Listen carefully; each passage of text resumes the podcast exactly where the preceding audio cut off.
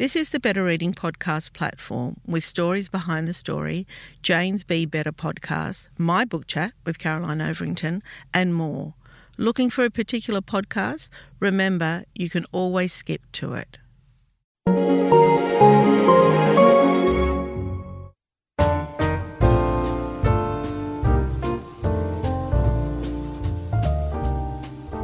Welcome to the Better Reading Podcast Stories Behind the Story, brought to you by Bolinda Audio. Listen to Bolinda audiobooks anywhere, everywhere. Hi, this is Cheryl Akle from the Better Reading Podcast Stories Behind the Story. We talk to authors about how they came to tell us their story. Eliza Hull, welcome to Better Reading. Thank you very much for having me. Now, this is going to be an interesting podcast. I know that. Eliza is a musician, writer, journalist, and disability advocate. She was a contributor to the anthology Growing Up Disabled in Australia. She created an ABC Life podcast series about parenting with a disability called We've Got This, which became one of their most successful series ever. Eliza has now edited an anthology called We've Got This, in which 25 parents who identify as deaf, disabled, or chronically ill share their stories about parenting I mean, as parenting's hard enough, I'd imagine that having a tool like this is really useful.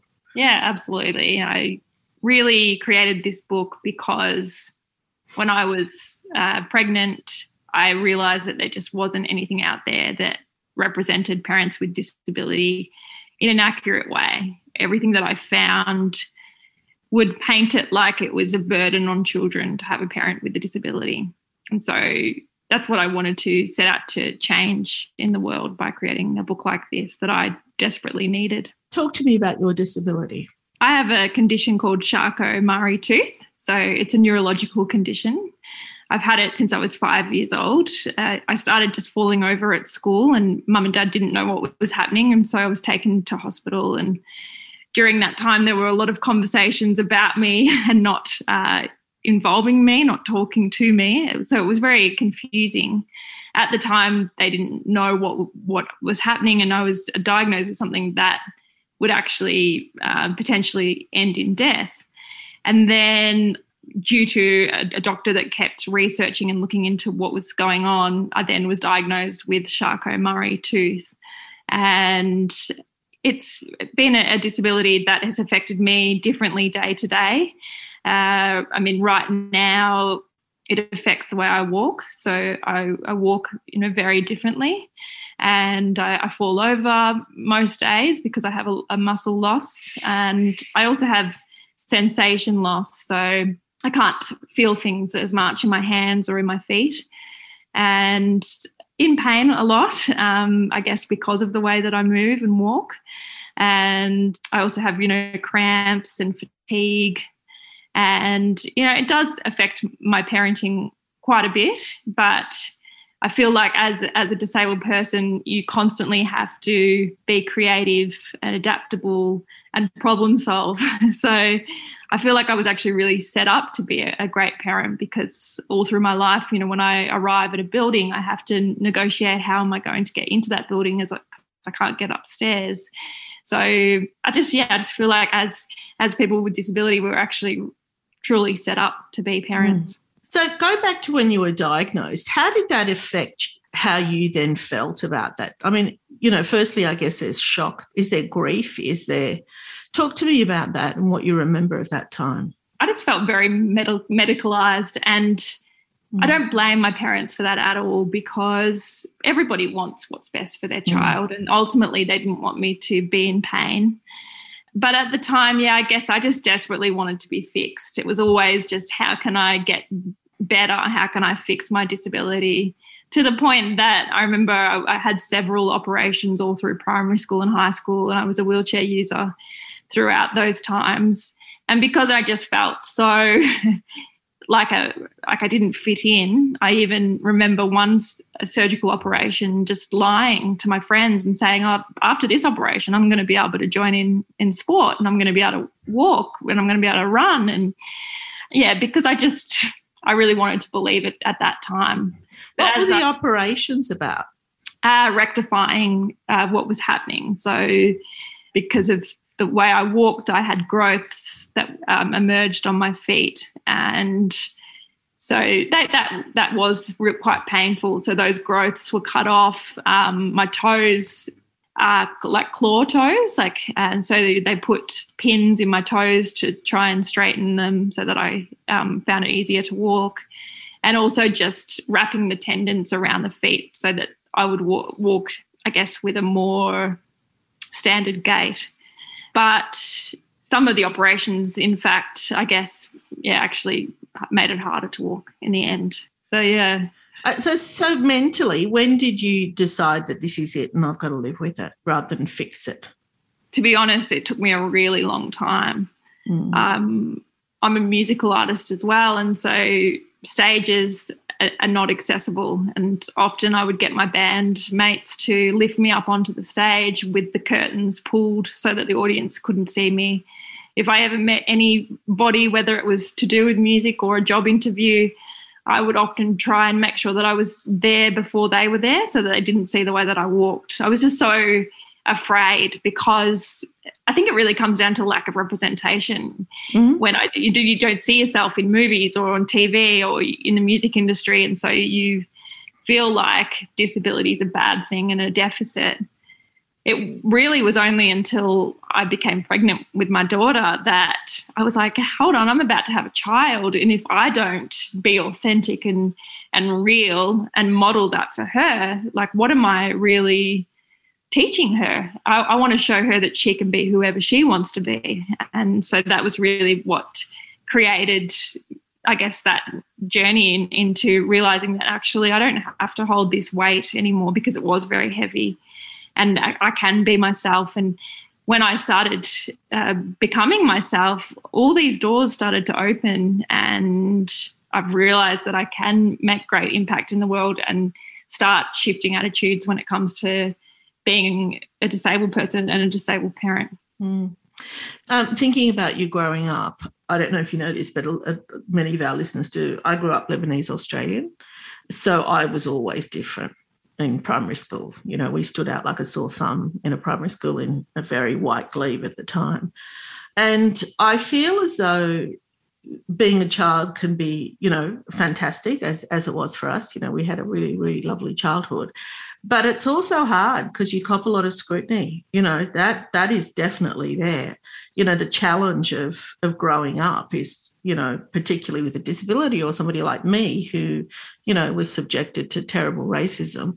But it the funny thing is for me, and, and I, I want to know what it's like for you, it doesn't make me look back and think, wow, it was terrible. I had a terrible time. I don't have that feeling about it. Yeah, I can really, really relate to that. Um, I think it was it was both for me. Like if I look back at that time, I think disability during high school made me more creative and artistic and meant that when I wrote songs as a teenager that I had a lot of emotion. And so I actually see it as quite a positive. And I actually I met really interesting people at high school that I still class as friends now.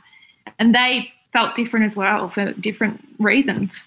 And mm. so it was kind of like a little bit of a club in a way, uh, a feeling of connection with these friends. But high school wasn't easy as, as well. And often people would tease me uh, or, you know, call me crippled. I remember a teenage boy walking behind me and mimicking the way that I walked and making noises. And so there was some bullying that happened. But, you know, I guess that can happen to a lot of people as well. Mm, definitely. What did you do? So tell me, talk to me about your career and how you came to writing. I studied journalism at school. I remember as a young child writing in my diary that I wanted to be a singer and a writer. And so I always knew deep down that's where I wanted to go. And journalism felt like a safe version of writing. And yeah, I've always written in journals and um, loved creative writing. It's been music and creative writing has been a real kind of escapism, I guess, especially when things have been hard due to disability. But I've had a, quite a, a broad career. Um, created the podcast series of We've Got This um, for ABC. worked with young people in prisons, um, teaching music, worked with homeless youth, um, teaching music, went to Cambodia and taught storytelling and music and studied at Berklee in Boston in America, uh, traveled singing. Yeah, so it's it's been quite varied and mm. now my focus is music, writing and disability advocacy. Mm. So those three Parts. Would you say that music kind of helped you through life? Yeah. Absolutely.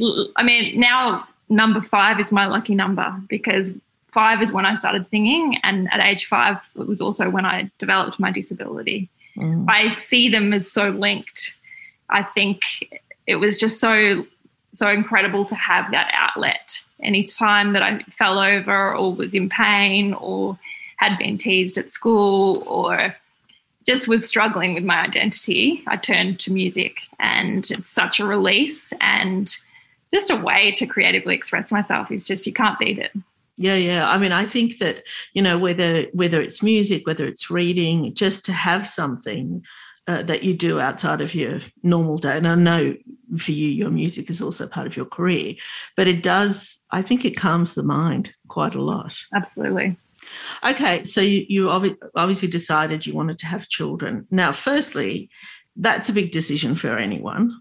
But talk to me about your decision to have a child. It was a big decision because I have a 50% chance of passing on my disability. So my disability is genetic.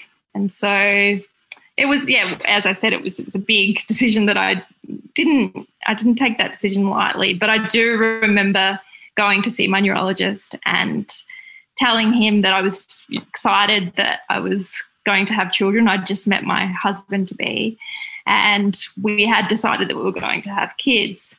I thought that he would just give me some advice and some tips on how to be a parent with disability, ways that I could adapt. But instead, he, I was met with discrimination, and he looked at me and said, I, I don't think that you should have kids. Have you thought about your options?" and you know there's a 50% chance of you passing on your disability maybe why don't we look at other options ultimately he just tr- tried to persuade me not to have kids and if i had have listened to him I, I wouldn't have the two wonderful children that i have today how do you process that when you leave that office that doctor search how did you process that i just felt shame and i felt deflated yeah. And you trust medical professionals. So mm. I started questioning whether I should have kids and kept going back and forth. It, it, it was a hard decision anyway for me because I know what the world is like, and the world is not built for someone like me or someone with disability. It's there are so many barriers, whether that be attitudes or physical barriers. So I know that the world is disabling, and I have had a lot of discrimination, whether that be people staring, laughing, people praying for me on the street. Mm-hmm. And so I didn't want that for my kids ultimately.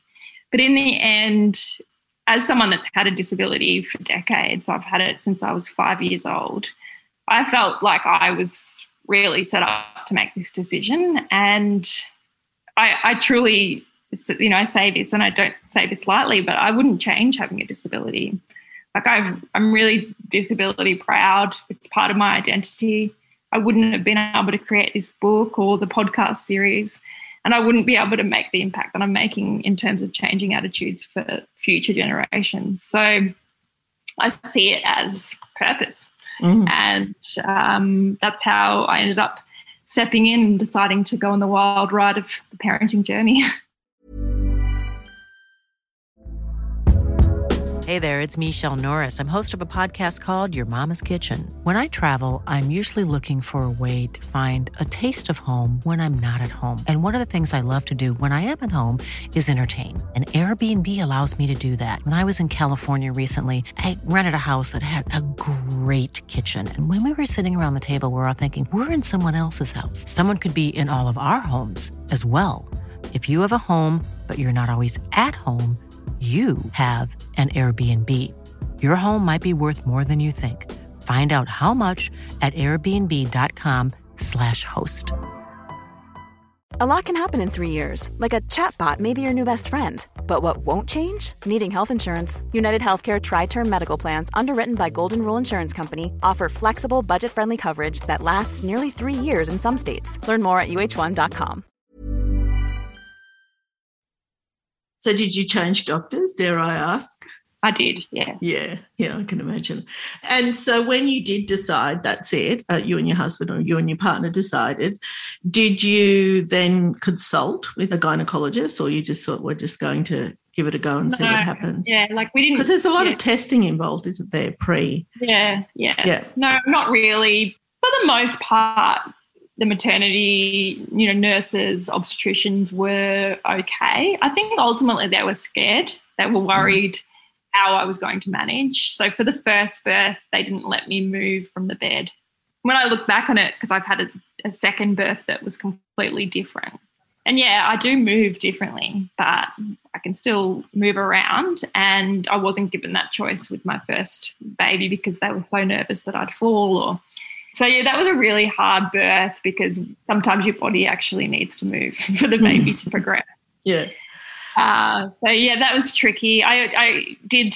Um, it was the, the discrimination generally was around genetics, and that was to do with when you went to have your ultrasound, and Mm. they would try and say like kind of couldn't believe that I was going down the path of just having a birth without going through genetic counselling and trying to make sure that they couldn't see anything that they perceived as as wrong. So you didn't have genetic counselling. Why? Because you just it, it didn't matter what the outcome was. Is that Yeah, right? and yeah, so that they were they were kind of the the attitudes that I faced. Also, just I remember after the first child, just saying like that just said to me, "Well, you can't have a second now. You shouldn't have a second. And it's like, yeah, just it's just unbelievable because I just the the pregnancy and the birth and having Archie, like that's my son, my second child. They they were all such great experiences, and, and Mm. And if you'd listened to them, you would have been Exactly. deprived of that. So go back to your first baby. What's your first baby's name? uh, Isabel. Isabel. So uh, for any parent, you come home, you've never done this before, and it's tough. Exactly. Yeah, Yeah. Like I remember coming home and just saying to my partner, Carl, how do we do this? How do we manage? Um, Mm. And there were added complexities there, but Carl is a great support. And you know, there were there were things I was just afraid to do. Like I didn't want to give my daughter a bath. I was it's just too afraid to hold her because I have muscle loss and sometimes shake in my hands. So there were things that I was just didn't want to try. And I was definitely, with my second, more willing to give things a go. And I also pushed for more adaptive technology as well that could help me um, give Archie a bath safely. Yeah, like I was always so nervous that I would fall while holding them because, I, as I said, I fall over regularly. Mm. And I did, I actually did fall holding both of them. But I think the thing is, when you're holding a baby or a child, you just automatically, as a parent, go into protective mode. And so I didn't drop them, or they didn't, they didn't even notice. It was just like I fell straight to my knees, just holding them just safely. Mm. Um, Your chest. so- yeah. yeah, exactly. It was- Do you it feel it coming on that you're going to fall? Does Uh, it sometimes it can just be um, something that's in the room on the floor that I didn't. Oh, was there. Yeah. So now my daughter is seven years old and she moves all the toys off the floor constantly. Mm. Like it's just, it's quite quite amazing. It's like I have someone that also helps with the cleaning. I think kids are so adaptable like that, and you'll have a better view on it. But you know, I remember a friend of mine. She had a um, a hip replacement at a very early age, and so therefore she couldn't hold her toddler. You know, she didn't couldn't bend down and pick her up for a long time. But do you know that that child just never had that expectation? It did every, you know, she did everything else. You know, she'd pull out the chair for for her. She kids adapt. You know, and Exactly. they take on a bit more responsibility, I think, and there's nothing wrong with that. Yeah, it's, you're, you're spot on. I think there's a real misconception that kids, the other flip of the coin is that kids look after you. So, especially there's misconceptions around parents that are blind. So, when they're out in society, generally people will be like, oh, you, you know, it's so great that your kids are looking after you. I think that there's two sides of that. A, um, that shows that people just don't think that parents with disability are capable, which they mm. are. And mm. this book really proves that they are capable and that we find interesting, creative ways to adapt to be great parents. But the other side of that is actually there there are some kids that do just like to help. And mm. in the book, there's two deaf parents that speak about their child loves to, to interpret. And so sometimes they'll go to the, you know, fish and chip shop and the child will say, please let me interpret, please. And the parent will say, okay, t- today you can. But I think they also choose when to let the, their child step step up and take that role and not to then burden them with that role and not to rely on them and also just to show their kids that they don't really need it and that they are mm. capable. Mm. Um, but some kids just really enjoy that. Mm. Um, tell me, have you passed on the gene to either of your children? I don't know at this stage. So when you test for Charcot-Marie tooth, it's a really invasive electric shocks that go through your system and it's really painful. And I remember as a child, hot, just hate, hating it. It was like the most incredibly painful experience. And so I've decided not to test them but I'll know anyway as if they show symptoms. Um, at this point, I'm not sure yet. Mm. So, talk to me about the book and talk to me about which are your, you know, some. Uh, talk to me about some of the stories and maybe you have a favourite that you want to talk about. Uh, goodness, I have so many. I love know, the title, by the way. Oh, thank you. Yeah. Yeah, 25 parents in this book, as you said, identify as deaf, disabled, or chronically ill it was really hard to choose which parents were in this book, but in the end, I chose an intersection of di- different disability and also intersection of people from culturally and linguistically diverse uh, First Nation Australians and people that identify as queer. As I said, I can't really choose my favourite, but I do absolutely love reading Micheline's piece. And the reason I love her piece is she's um, Malaysian and she speaks about um, going through the adoptive world, I guess, system, and adopting a child, and just how she had to basically fake it. she had to um, have the adoptive agency come out, and she had to pre-prepare all the vegetables. You know, them all cut up so that it didn't look like she struggled even with cutting vegetables. You know, she she really just had to push and prove, but in the end, it all worked out, and she was able to adopt her her now son, who's an adult. But I also loved her sharing her vulnerability. She speaks about shame, and whilst all I would say all parents in this book are, are proud of their identity as a person with disability. Micheline speaks about it really honestly around that. Yes, you can be disability proud, but there still is vulnerability and shame. And she says that her child becomes embarrassed to walk alongside her wheelchair into the school and that she then falls out of her wheelchair and her son doesn't come and try and support her. He mm. just stands far away and watches on and how she felt that embarrassment and shame. So I just I find that just a, yeah really honest and vulnerable space to talk about. Hmm. There are so many stories, but if I know most teenagers and the ones that I know over the years, there comes a point, right? And I'm not trying to trivialize her experience at all, but there comes a point where you can't drop them off at the school anymore because they're just embarrassed of you, regardless. I, I, I, did think that, but I think because her son was so young, mm. uh, the primary age, yeah, that the school wouldn't allow parents not to come in. He was that young but I do I can see that. I think it's a very human experience. Mm. Um, but I guess the most important stories within this book are the ones around the discrimination faced in the medical system when you know two deaf parents who had their child uh, have the uh, screening hearing screening test and the, they weren't given an interpreter to understand what was happening and the nurse was overjoyed and shook their hands and congratulated them that their child could hear and wasn't like them or mm. the two blind parents that had the social worker called straight away um, because they were deemed uh, incapable of having children, and now their son is absolutely thriving. Or the, the parents with intellectual disability, where 60% of, of parents with intellectual disability have their children taken in by child protection. And I'm not saying that child protection isn't an important part of our world. There's reason for it. Sometimes it is unsafe for children to stay with their parents, but that is the case for non disabled people as well. Absolutely. And in this case, though, these parents were very capable.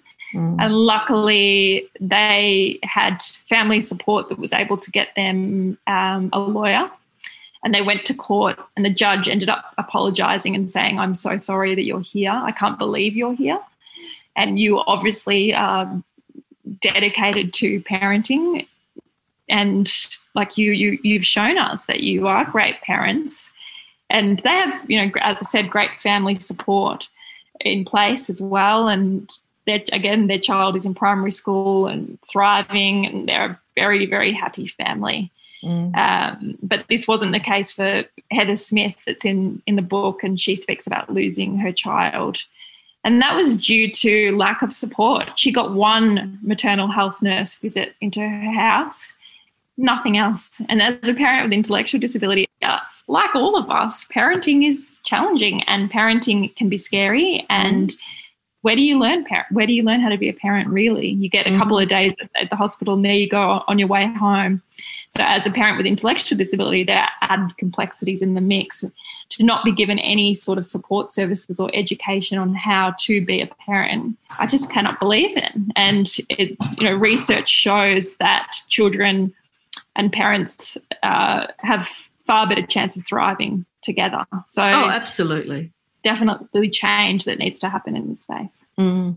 And so, how did you select the people? Did you, is, did you just know people, or how did you do this? It was a mixture of being so engrossed in the disability community here in Australia and and and knowing lots of people. So I reached out mm. to people that I knew of and knew had great stories, but I also wanted to make it fair. So I put out different um, call outs and posts online because I wanted just to be open to whoever was out there. Mm. so there was a mixture of the two. Were you inundated?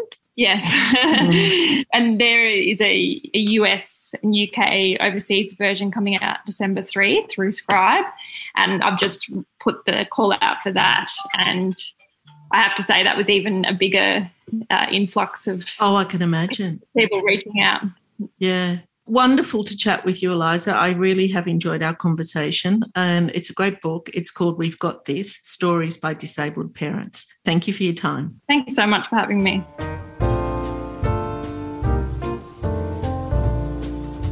If you'd like more information about Better Reading, follow us on Facebook or visit betterreading.com.au. This podcast is proudly sponsored by Bolinda Audio.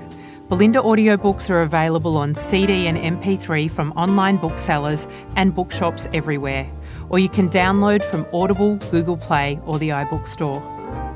We've also created our own app called BorrowBox that's available from both the App Store and Google Play.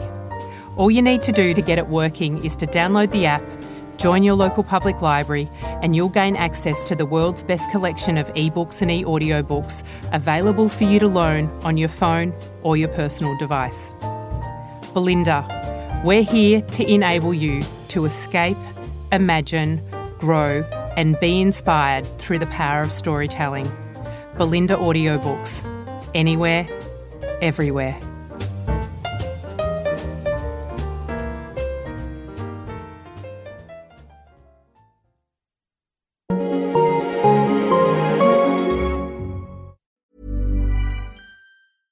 Hey, it's Danny Pellegrino from Everything Iconic. Ready to upgrade your style game without blowing your budget? Check out Quince. They've got all the good stuff shirts and polos, activewear, and fine leather goods, all at 50 to 80% less than other high end brands. And the best part? They're all about safe, ethical, and responsible manufacturing. Get that luxury vibe without the luxury price tag. Hit up quince.com slash upgrade for free shipping and 365 day returns on your next order. That's quince.com slash upgrade. Even when we're on a budget, we still deserve nice things. Quince is a place to scoop up stunning high end goods for 50 to 80% less than similar brands. They have buttery soft cashmere sweaters starting at $50 luxurious Italian leather bags, and so much more. Plus, Quince only works with factories that use safe, ethical, and responsible manufacturing. Get the high-end goods you'll love without the high price tag with Quince. Go to quince.com/style for free shipping and 365-day returns. Hi, I'm Daniel, founder of Pretty Litter. Cats and cat owners deserve better than any old-fashioned litter. That's why I teamed up with scientists and veterinarians to create Pretty Litter. Its innovative crystal formula has superior odor control and weighs up to 80% less than clay litter. Pretty Litter even monitors health by changing colors to help detect early signs of potential illness. It's the world's smartest kitty litter. Go to prettylitter.com and use code ACAST for 20% off your first order and a free cat toy. Terms and conditions apply. See site for details. If you enjoyed this podcast, leave us a review and check out the other podcasts on the Better Reading Network.